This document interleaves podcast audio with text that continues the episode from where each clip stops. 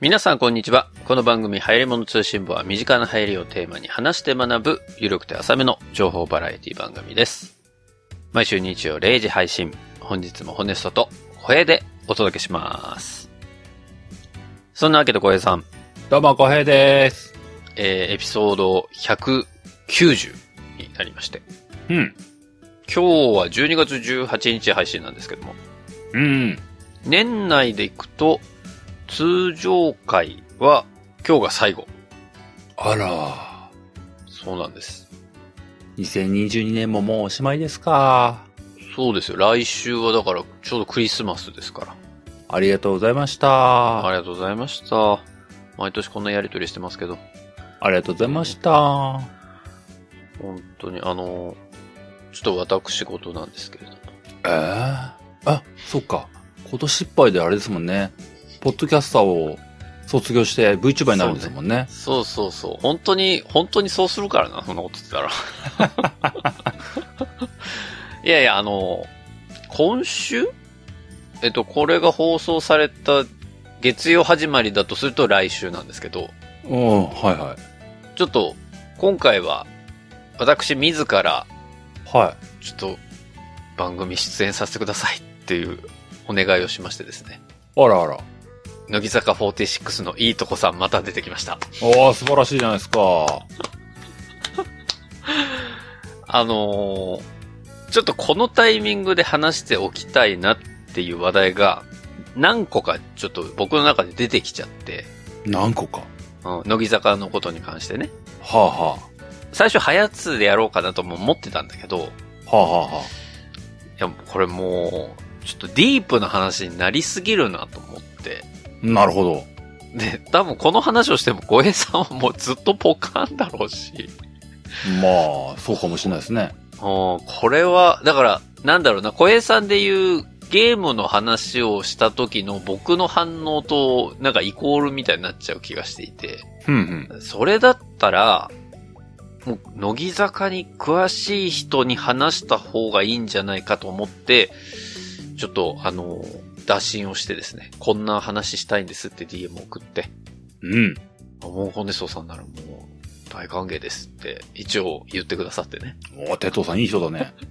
それで出させていただいたんです。僕の持ち込み企画として。ほうほうほそれがおそらく近々、あの、乃木坂46のいいとこさんで放送されると思いますので。う。おー。なものすごい気持ち悪い話をしてると思います。果たして、あの、15分とか、そういう短い尺で話せているのか。あ、謎ですね。そうですね。そこ先に言うとですね、うんあの、収録時代1時間ぐらい撮ってます。あれ、長いなぁおかしいなあの、ズームのね、無料のアカウントで、テッドさんが URL 発行してくださって、ぁはあ、はあはで、撮ってたんですけど、普通に喋ってたら、その無料分の40分が一回もう終わっちゃって、あ、すいません、ちょっともうあと数分で切れるんで、一回切ってもう一回続き直します、みたいな。あ、出た出た、ええそんなことを自分から行かせてくださいって言った番組でもやってしまうというですね。ね。ええちょっとやらかしましたね。すごいなぁ想定を超えてくる男だね。はい。まあまあでも、非常に、あの、個人的にはね、話せて、スッキリした話題だったので、なるほど。何の話をしてるかなって気になる方はぜひね、聞いていただきたいなと。もう、ほんと、言葉通りだね。えここにはないものがあるんだね。うんそういうことだね。すごいね。あ、ここには、そうですね、ここにはないものかもはしれなやい。つにはないも の、ここにはないものがそこにあるんですね。あ あ、よかったよかった。素晴らしいな。あとは、あの、あれです、最近、あの、新ウルトラマン見ました。あら、はい。どうだった斎藤 匠。さい、どうだった斎藤匠。あ、ダイワハウスの CM を見てないんだ ね。 あれ、見てるよ。あれね、あの、堀北真希の旦那ね。そうだよ。山本浩二ね。あの、ようやくあの CM の意図が分かりましたね。そうか、そうなるのか。まあ、そりゃそうだよね。見てないんでね。こんなもろな CM あるんだっていうぐらいもろだったんだけども。うん。なんでこんな、こんな CM 作ったのかなって、なんか漏れ聞こえるところによると、どうやらシン・ウルトラマン、ああ、なるほどな。そういうことなのかと思ったけど、まあ、シン・ウルトラマンを見て、おーおーおーおーみたい なあ。そんなことをね、思ってましたけど。え、小江さん見ましたシン・ウルトラマン。見たよ。あ、見たんだ。うん。どうでしたいまいちだった。 筆舌、筆舌じゃない。あの、特に感想を述べる感じの感想が出てこなかったね。そうですか。小平さんでそれでしたか。うん。まあ、小平さんだからこそなのかもしれないけど。そうなのその、僕は今までその、ウルトラマンを全く通ってこなかったじゃない。うんうんっ。ていう話を前もしたと思うんだけど。だから、もしかしたらワンチャン俺も楽しめるかもしれないなと思って見たわけですよ。うんうん。まあ そういう言い方すると楽しんでないみたいになっちゃうけど。 あのー全部バーッと見終わって、最後エンドクレジット終わって、自然とポロッと出た言葉ね、もう本当に何にも飾らず何にも意識せず、思わず言ってた一言が、うん。難しいなぁだったのよ難しいな難しいときたか。難しいなぁだったの。はあ。っていうのは、もうなんかあの見てない方にはちょっと申し訳ないけど、なんか、あのニコニコ動画のうん。忙しい人のためのウルトラマンを見てる感覚になっちゃったね。まあ、確かにテンポは異常に早かったね。あーなんか、え、あ、序盤これで来るみたいな、まあね、最初のね、そんなスタートだったじゃん。スター導入はそうだね。あ、あ、あ、あ、はい、はい、え、あ、あ、おー、なんか、すうん、なるほどみたいな。ああ、まあそうだね。そのスピード感だったじゃん。うん、僕が見た時にあの映画ドラゴンクエスト Your Stories を思い出したね。お、このスタートかって思ったもんね。ちょっと僕それわかんないんですけどうんまあそうだよね。まあ同じような入りだったんですよ。そう、だから、なんか、ポンポンポーンと来て、誰かが言ってたかもしれないけど、異様にこの、ま、これ登場人物の飲み込みが早いというか、そうね。まあそうなねん。かすごかったじゃん。まあ改めて思うのはね、こう、誰に感情移入するとかそういうドラマじゃないんだなということは思ったけどもね。あ、まあね。まあ唯一、平成ジャンプの有岡くんはこいついい演技するなって思ったよね。あ、有岡って思いながら見てたよね。VR 会議とかするあたりでね、あ、有岡って思ったよね。なんか、あれはもう有岡くんだったよ ね。だって、誰、誰でもない有岡くんだったから、俺。そうだね。ずっと有岡くんとして見てたから、俺。そうだね。ちょっと髪型いつもと違うな、ぐらいのね、感じだったそうね。そうそうそう。なん、なんかね、すごい、いや、めちゃめちゃテンポ速くて、やっぱり一番最後に出てきたのが難しかった。難しいな、でしたね。まあね、なるほどね。まあ、相手の当時の特撮感とかも出してたからね。ああ、こういうことか、っていうのは見ながら思ったけどもね。当時の特撮感ね。あの、ウルトラマンが飛ぶシーンとか、こう、あえて人形っぽく飛んでんな、みたいな感じがあったはいよね。はいはいはい。いや、むずか、あの、初めての人にとってはちょっと難しかったですわ。まあね、偉そうなことは言えないけどもね、確かに、ウルトラマンというもののハイコンテクストさを感じたよね。なるほどな、と思ったよ。うん。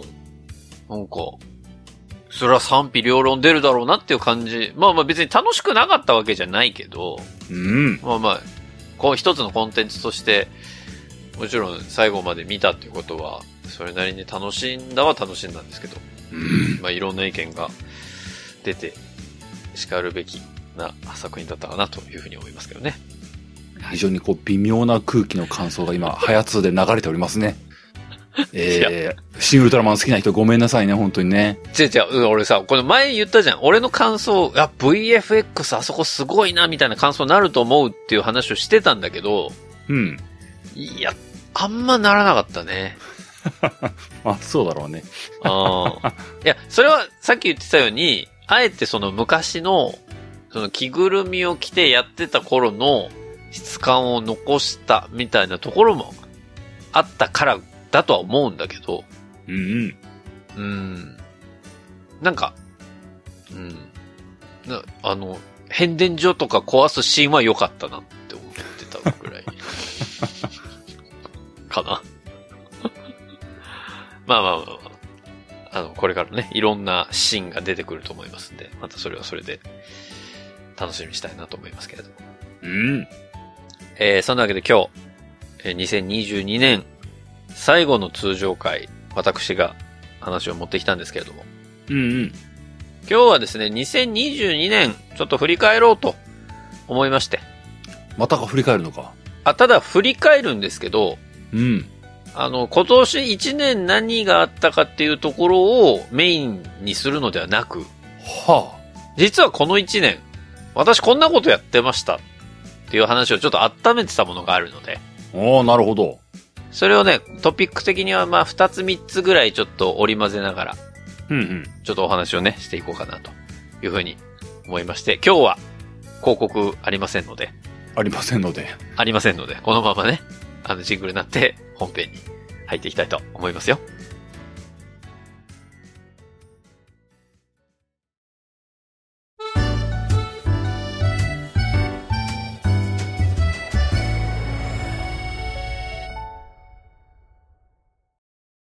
2022年を振り返ろうということで。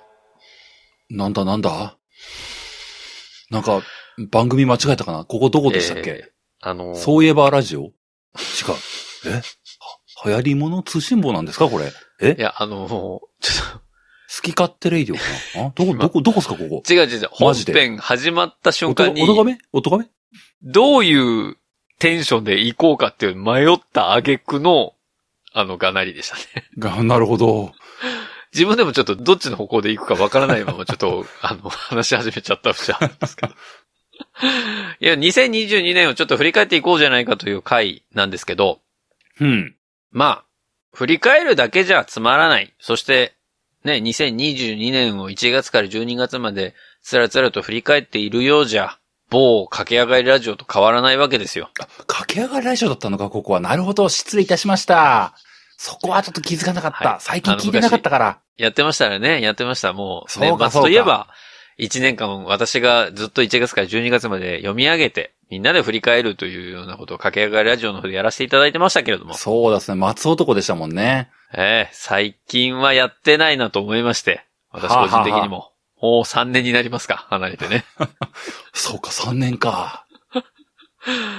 いや、久々にちょっとやりたいなという思いと、あとは、実は2022年、これ、ポッドキャストで話したら、まあ、そこそこな話題にはなるだろうなと思いつつ、うん。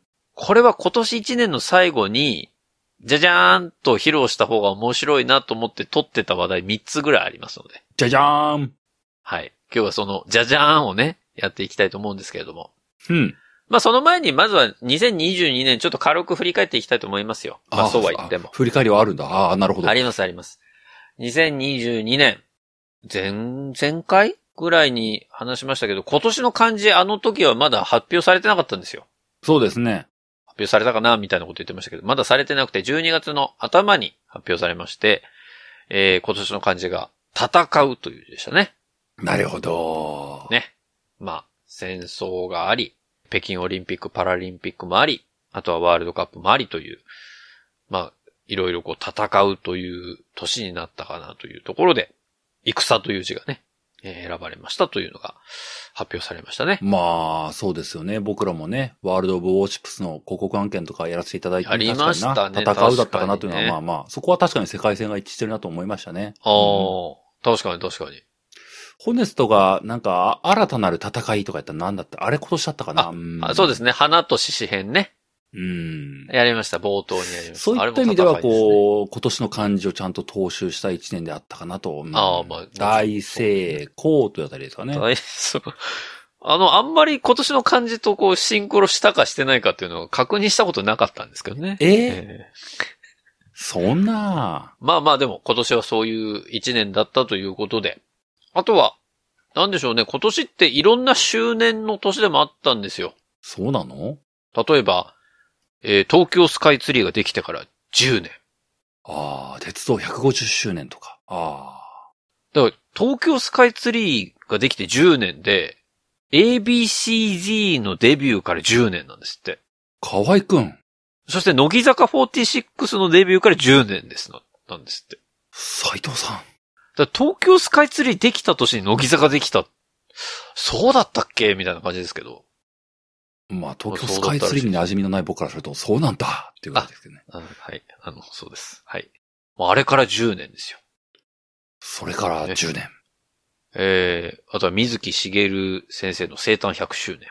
おー、ゲゲゲ。そうですね。あとは、東海道新幹線でのぞみが運行開始してから30周年。まあ、今年は新幹線いいや、つってね、うちの息子に連れ回されましたけどね。いや、連れ回したのは僕なのかな どっちなんだろうな。あと、岩手、宮城、福島3県のアナログテレビし放送終了から10周年。そうなんですよね。 10周年です。 1年遅れって言ったんでしたっけかね。2年遅れ。あ、そうですすね。あとは、あの、山陽新幹線岡山開業50周年。うん。神戸市営地下鉄開業45周年。うん。モスバーガー開業50周年。あ、そうなんだ。すごいですね。えー、鉄腕アトム原作連載開始から70周年。へえ。テレビアニメクレヨンしんちゃん放送開始から30周年。うーん。ポケットモンスターシリーズ放送開始から25周年。ワンワンも25年。あれは、そっちは去年か。うん。まあまあまあまあ、そう。それがね、今年4月とかですか。すごいですね。いろんな70周年みたいなのが結構あるんですよ。うあーん。キンキキッズデビューから25周年ですって。ああ、100円 CM 良かったですね。モーニング娘。結成から25周年ですって。あそうなんすあか。キンキとモームスって同期なんですね、じゃあね。お、おー平成ジャンプデビューから15周年。有岡くん。平成ジャンプデビューから15周年近畿と10年しか違わないってことか。そこの感動ポイント、いまいちはピンときませんでしたけども、そう、そうなんですね。あそう、いや、そうなんだと思って。15周、あ、そうですか。ね。上越新幹線は開業40周年ということで。うん。なんか、そういうのが結構あった年なんですよ、今年は。なるほどな。まあ、言えば、毎年いろいろ出てくる気はするけども、ええそうなんだね。そうですね。まあ、そんな2022年でございましたけれども。うん。えー、1月の流行り物通信も何をやったか覚えておりますでしょうか何にも覚えてない。何にも覚えてないってことはないだろう。何にも覚えてないってこと は。何か覚えてるだろまあ、一月は投資とかなんか、あの、やりましたね。楽天ポイントの話をしたかな。う。やりましたね。もう年始一発目が小平さんのね、楽天ポイントの投資の話。うん。あとは Web3.0 の話なんかもね、ありました。ああ、そうだね。Web3 ね。なんかそういう話題が多かったかなという、ね、1月でしたけれども。そうだね。実はこの1月に結構、個人的には大きなお話がいくつかございまして。はあ、はあはあ、まず、小江さんが紹介したその楽天ポイントで投資がしたいの、最後にお話をされていた、うん。積み立て NISA を、もうとりあえず早く始めなさいというお話がありましたけど。あはいはい、ありましたね。まあ、どっかで私、ちょろっと言ったかもしれないですが、うん。実は、あの収録後、えー速攻で積み立て NISA を始めまして、うん。えー今も粛々と、えー積み立てているわけなんですが、どっかで聞いた気もしますけども。実は、その積み立て NISA の他に、 うん。えー同時期に仮想通貨にも手を出しまして。 あら、なんか、不思議なタイミングで手を出したね。いや、ここだと思ったのよ。Web3.0 の話もあったし。はあ、はあはあ、 1月16日にね、小平さんが Web3.0 の話もして、うん。あ、もう積み立て NISA も始めたし、ちょっと仮想通貨に手を出そうと思って手を出したんですよ。出したんですか。うん。はい。えー、そこから約1年、うん。仮想通貨は下がりに下がり。そうだね。あの、ちょっと、まあ、どれぐらいお金を入れたかっていうところは、まあ、あえて言いませんけども、はあ、はあはまあ、なかなかの落ち具合なんです よ。で、皆さん気づいてるかどうかわかんないですけど、この後の回でも、ちょこちょこね、小江さんが仮想通貨の話していただいてるんです。あ、タイミングタイミングでねああまあ、ほんとちょこちょこってレベルだよね。まあ、あとステップンの話と。とかが5月ぐらいになったかな。ああ、そうか。うんだからそこら辺でも仮想通貨の話してたりとか、うん。うんあ、ともう一回ぐらいあったんですけど、そのタイミングタイミングで僕結構、うん。まあでもビットコイン今いくらぐらいですもんねっていう話をしてるんですよ。はいはい、そうだね。でも普通追っかけてなかったら、その価格の変動あんまり気にならないだろっていうはずなのに僕結構スラスラ金額が出てきてるんですね。なるほど、なるほど。で気づいてる人はそこら辺で気づいてるかもしれないですが、うん。はい、実は1月時点で、えー仮想通貨に手を出して、まあ結構痛い目に遭ってますという、あのお話がです ね。まず一本なる ほど。はい。あの、実は裏側でこんなことやってましたというお話の一つ目でございます。うん。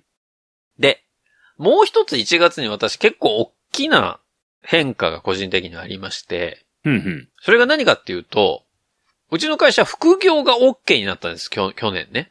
えー、そうなのいやいや、同じ会社だろ、おい。えー、副業 OK に去年なって、まあなんか始めたいなってぼやぼや思ってたのが去年年末ぐらいにあって、うん。で、もういっそのこともう始めちゃおうって思って1月に、うん。私副業で個人事業主になったんですよ。おー。はい。なので、結構がっつり、その会社の普通のサラリーマンの仕事プラス、えー個人事業主として活動を1月に始めておりました。あらあら。はい。大変ですね。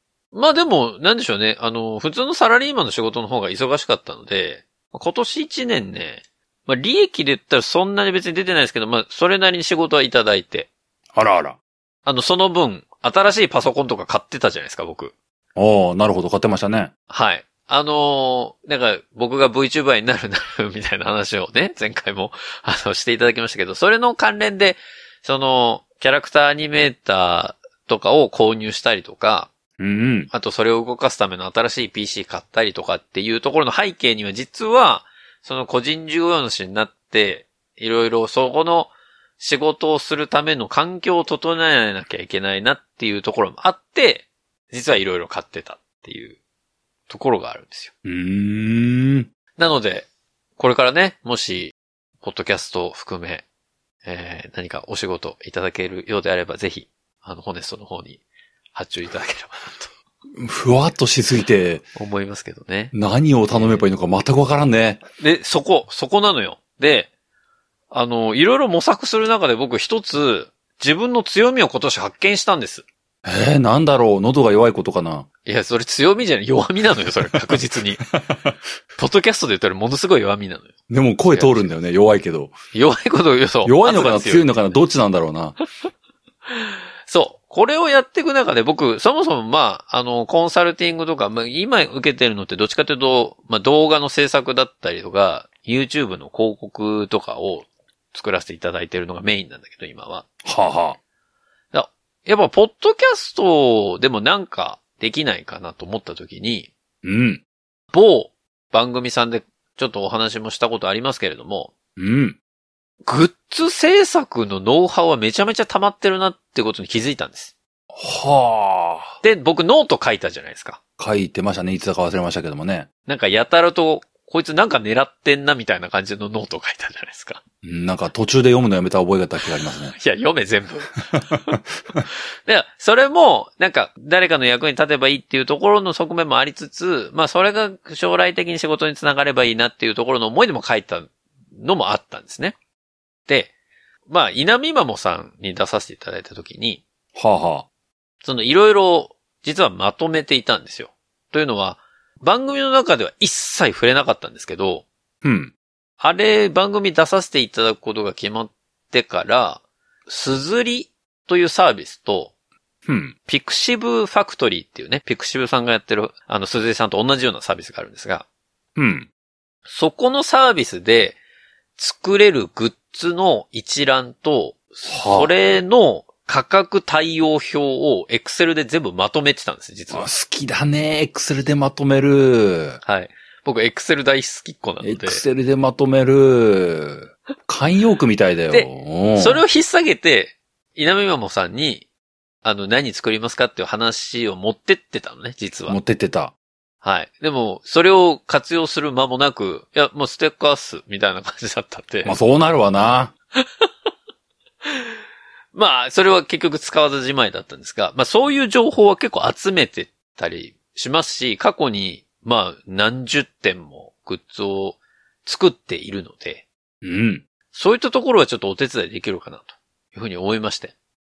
もしね、これから、ポッドキャストの番組やられてる方で、グッズを作りたいなって思ってる方、もしくは、リスナーの方で、この番組にはグッズ作ってほしいなと思っている方がいらっしゃれば、うん。アドバイスさせていただきますんで。ついに正式にはい。業務として、ホネス業ト務がとして、受あ託の、す受けるることと。が、はい、できるようになりましたので、おー、いいんじゃないですか。大手を振ってね、できるようになりましたんで、ぜひ、ちょっと誰かに相談したいわっていう時は、ホネストまでご一報いただけるとね、そうですね。ご協力できるくかれなぐれと。も、あの、公平には声かけないようにお願いいたします。誤解なきそうよう、ねうん、そう、それは間違いない、ね。私は一切、まあ、関関係ありございませんので。なんで関係ないって言うんだよ。私は一切関係ございません。まあそんなね、あの、個人事業主として、まあ、副業を始めましたということと、まあそういうことを、まあ来年から、だから今年1年いろいろ、まあちょっと忙しかったのもあって、あの、公表してこなかったんですけど、うん。来年からはちょっとずつその副業の方も力を入れていこうかなというふうに思っている所存でございますというのが、まあ二つ目ですかね、私のね、ニュースの。なるほどな。まあ、巻き込むような発言をするとな、大変申し訳ないけどもな。うん。ポッドキャストは始めようと思えばな。まあ、身近なところにハルさんがいて、うん。 BGM だったり、編集だったりが丸投げすることができて、そうだね。グッズを作ろうと思えば、じゃあ、ホネストに相談ができるという状況になったわけだね。そうですね。ってことは、何が足らないんだあとは、喋るという気概さえあればできるわけだな。そうだ、あともうアンカーとスポティファイさえあれば、そうっすな。ポッドキャもうス簡ト単、に配信できますから。音声の編集をして、あとは波に乗ったらホネストにグッズを依頼する。うーん、なるほどな。いいじゃないですか。普通に大元コンサルする人見つけないと成り立ってねえな、これな。もう、もう一組何か必要だな。なんか、部材なんだよな、なんかな。そうね、なんかコンセプトメイクをしてくれる人がね、いれば、それはそれでいいかもしれないですけど。そうだな。そういうのはまた他の人探してください。まあでもそこぐらいはやろうよ、自分たちで。いや、番組やりたいっつってんだから。ええそんなこと言ったらね、やっぱりこう、日本の歴史の長い企業様とかはね、こう、そういうの考えるの丸投げしたいって、代理店の人ってなっちゃうからね、やっぱりね。あまあね、だからそうね、その企業様から案件いただける場合は、もちろん私は普通のね、仕事では企画やってますから、そこら辺はやらせていただくことできますけれども。ああ、そこまで手を伸ばしちゃう。いやいや、でもやっぱり、こう、個人事業主の方はそこの責任を負いたくないですから。 追いたくない。ああ、まあそうだよね。いや、まあ企業案件はね、まあもちろんあればいいですけど、なかなかね、そういうわけにもいかないと思います。うんまあまあ、粛々とやっていきたいなというふうに思いますよ。でもまあそうですね、ハルさんとなんか組んでやるやるっていうのは、一つ面白いかもしれないですけどね。うーんはい。うんまあ、そんなことがあった1月でございますよ。私はね。あ、1月の話か。おーあ、これ1月です。あただ、あの、毎月何かがあったわけではないので、あの、まあね、こんなことありましたというような話でございましたけど。うん。えー、あとはですね、まあ、早いもの通信簿、まあそうですね、先ほど言ったように、3月に乃木坂とワークエンゲージメントみたいな話をしたりとかですね、あ、あの、4月には家電対象があったりとか、お、お。で、5月に、あの、番組グッズ作りたい時に聞くべきポッドキャストやってんですね、これね。あ、お、あ。まあ、そこらの関連で、まあ、今のようなね、話をやっていましたというとこふん。ろで。で、もう一つ。お、 7月に、 7月。うーん実は。私、流行り物通信簿のとある回で、あることを一人でやってたんですけど、あることを一人でやってたんですけど。い。はい。小江さんにも言わずに、うん。えー、流行り物通信簿の本編で、うん。一人でこう、課題を課して、うん。それができるかチャレンジっていうのを実はこっそりやってたんです、裏で。はで、それに気づく人がいるかなと思って一応配信はしてたんですけど、あ。はあ、はあ、はこの、えー、まあ、7月からですから、まあ、約5ヶ月間 ?6 ヶ月間あ。うん。まあ、誰からもそれの指摘がないまま来てしまったっていうところがありましてね。喜ばしいのか、切ないのか、どっちなんだ、それは。リアクションの仕方が難しいな。えーっとね、個人的にはちょっと切なかったです。あ、そっか、誰も気づいてくれないか、みたいな。結構違和感ある配信だったはずなんだけどなっていう感じまあ、へーいつぞやの高ま会じゃないですけど、うんうん。ある仕込みをしてたんですよ、私。なんだろうこれな何だと思いますちょっと予想してください、7月。おー、7月何やってたんだろうな、そもそもあな。、ちなみに7月、えっ、と、通常回4回ありまして、うんうん。えー7月3日は本題に到達できない可能性の高いパナソニックのエアコンの話。ありましたこな。公平会ですね。うんうん。で、7月10日が乃木坂46、5期生と新たな推し。あー、ご規制、えそんなことあるのあのね、いおきが出てきたやつね。いおきさんね、500ええ期あったんだけどもね、499期に減っちゃってね、大変だったよね。そうそう。で、一乗せでね、500期に戻るっていうね、あの、スーあーパープレイをツイッターでやられてましたけど。ライドさんがね、ライドさん本当にもう、あの時本編に混じってほしかったな、もうちょっとそこ、そこ、なんとかしてくれよって。なぜ教えてくれないんだって。いや、ライこドっさそん り、耳打ちしてくれよって。ちょちょライドさん聞いてるタイミング、俺たちが収録したずいぶん後だから、それは。タイムリープしてくれよ。それ無理だよ、それ。で、えっと、7月17日が、はやつ見出しで楽しむ家電ニュース。はいはい。そして7月24日が、古くて新しい恐竜のお話。はいはい。この4つだったんです。7月にやったの。その7月中に、ホネストが何かをしていた。そう、ある1回で、実は本編とは全く関係のない、あることを、僕はずっとやってたの。で、気づく人がいた。でちょ、違和感結構ありありだったから、はあはあ。これ気づく人いるんじゃないかなっていう淡い期待をかけて臨んだんですけど、だからは僕あその回めちゃめちゃ緊張しながら話してたんですけど、はあはあ。ついとこの半年誰からもツイッターの連絡もなく、まあ、ないよね。お便りでも、ホネストさん実はあれやってたでしょみたいなことも言われることもなく。ないよね。まあ、まあ、はやつみんなそんな真面目に聞いてないからね。そもそもね。そもそもそこ誤解なきようなんだけども。悲しくまあない。なんだろうね、今年、今年や話が多かったものとしては、やっぱりあれかな、三重じゃないの三重で収録したんじゃないのいや別に緊張しねえわ、三重で収録しても。現地から。実は現地じゃな今い、三重にいますみたいな現こ地とじゃがない起きしてた。で別に三重にいようが、俺、アラスカにいようが変わんないんだって。桃太郎のおにぎりを片手に、いや、いいじゃねえか。もぐもぐしながら。もうもしそうだとしても別に緊張する ことじゃないよ、別に。ええあと何やったかな、今年ね。今年。まあ今年はあと夜、あとなんかどっかで乳酸菌とかあったかな。あ、Y 線を飲みながら収録したといかやいやねい。やいや、別に緊張してないのよ、だから。眠くなるかもしれんとか、悪夢を見るかもしれんみたいなね。そういう、してません。ええなんだろこれはね、実は小井さん知らない間にアシストもしてるんですよ。う。ええそうなのその、そのテーマに対して。で、何かというと、うん。正解はエピソード169、7月24日配信の、古くて新しい恐竜のお話。はあ、はあはあ、ここの一回で私、あることをやってるんですよ。あで、川崎の桜を見に行った。それだいえいや、見に行ってないです。 行ってないの自然と、自然と確かにアシストしてしまったなということを今思い出すし、げえ思い出しましたけど。いや、そこじゃないんですよ。関係ねえそこじゃない乃木坂のでぶっ込んでしまもうう一つあったの、アシストが。えこれ何かっていうと、恐竜の話した時に、なんか違和感なかったですかな恐竜の話何にも感じなかったですか違和感。恐竜の、あなん、なんも覚えてないね。これあの、恐竜好きのアイドルとして、うん。僕、小坂直の話出してるんですよ。あ、そうだね。日向坂46にいる、そうだね。まあそんなこ一世の小と、坂そんなことないよの方だよね。そう、そんなことないよの方なんですけど、小坂直さんっていう子がいて、その子が恐竜好きなんですって話をさせていただきました。で、そのことが別に嘘とかでも何でもなくて、もう本当に小坂直さんは恐竜好きだからそこで話を出させていただいたんですけど、実はそれはキーワードになっておりまして、はあはまあ、そこでわざわざ小坂直さんの話出す必要ないですからね。あ。あ、そうなの、うんでもそこであえて、この小坂直さんの名前を出させていただいたのは、実は、うん。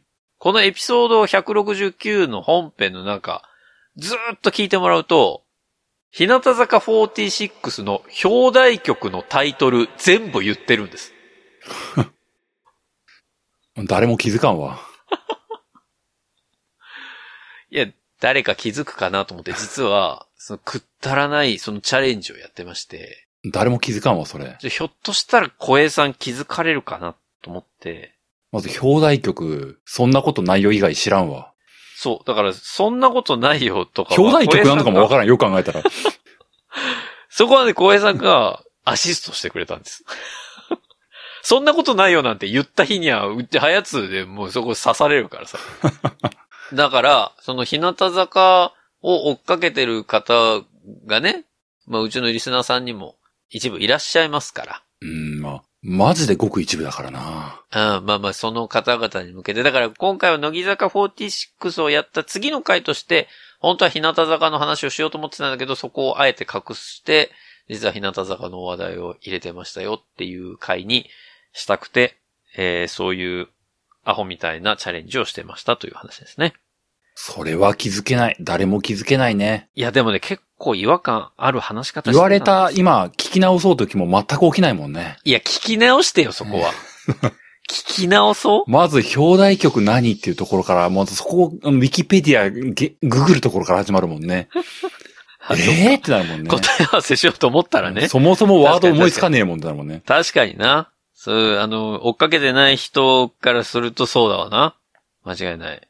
いや、でも結構ね、個人的には、しんどか、しんどかったっていう言い方あれだけ ど、こんな言葉入れられるわけねえじゃねえかみたいなのあったんですよ。僕なんかとかね。僕なんか、僕なんえか、な君しか勝たんとかね。君しか勝たん。はい。そういうのも全部入れてたんですよ。あと、そんなことないわね、小平さんに言っても。あと、こんなに好きになっちゃっていいのとかね。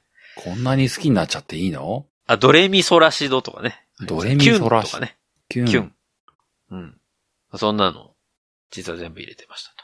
なんか、なんかキャンペーンでも言ってたんですかこれ、あのー日向坂さんがどこのコンビニと提携してたか忘れましたけども、ローソンね。そこに配信エピソードの音源垂れ流すとなんか店員に何かもらえるみたいな、やってないです。あったんですかそうい一う、切やってないですそういう副業ですか、ええあの、私の個人的な趣味で、ちょっと趣タイ味トかル入れ、入れたい趣味なんてとか、趣味で暗号をば、暗号を埋め込む。ホネスト、こいつは一体。いや、そそういのううちのサはブ、リミナル効果とかで皆様、なんか、なんか、やらされるかもしれんとなんかい。やいや、ないです。あの、コカコーラ0.000何秒の中になんかこう、CD 買えとか言ってるかもしれない。いや、それ多分ね、あの、目で見ないとダメなやつだから、 サブリミナル効果。ずっと耳で聞いてる中で、CD かい、CD かいって気持ち悪いからね。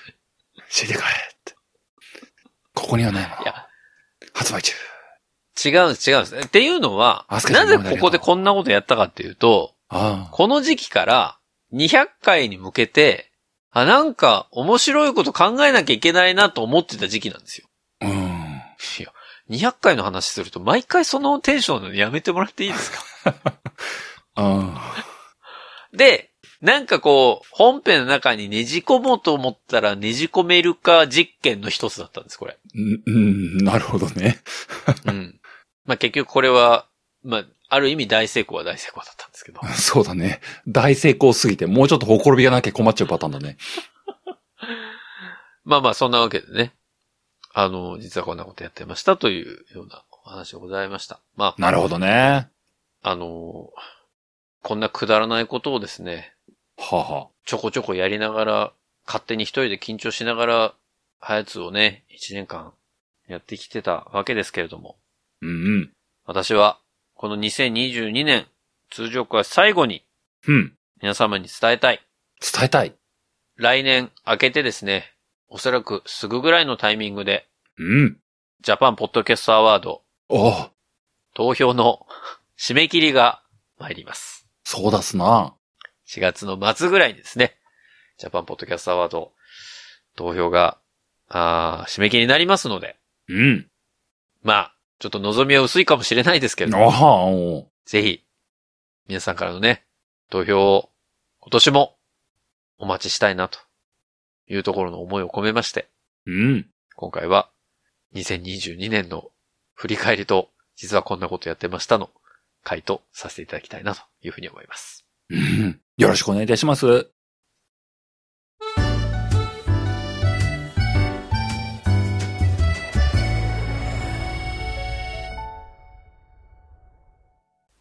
流行り物通信簿は、パーソナリティ2人が考える面白みを優先した番組作りを行っております。番組内での商品、サービスの紹介は、面白みを優先するあまり、誤り、語弊のある表現を用いてしまう場合がございますので、内容の審議によくご注意いただくようお願いいたします。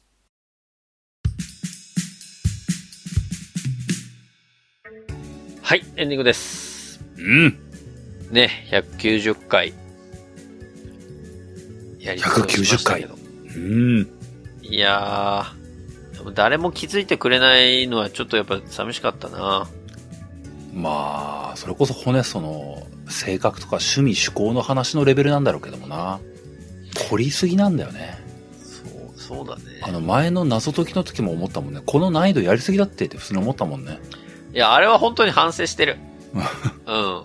ちょっと、で、解けたの、ハルさんだけだったし。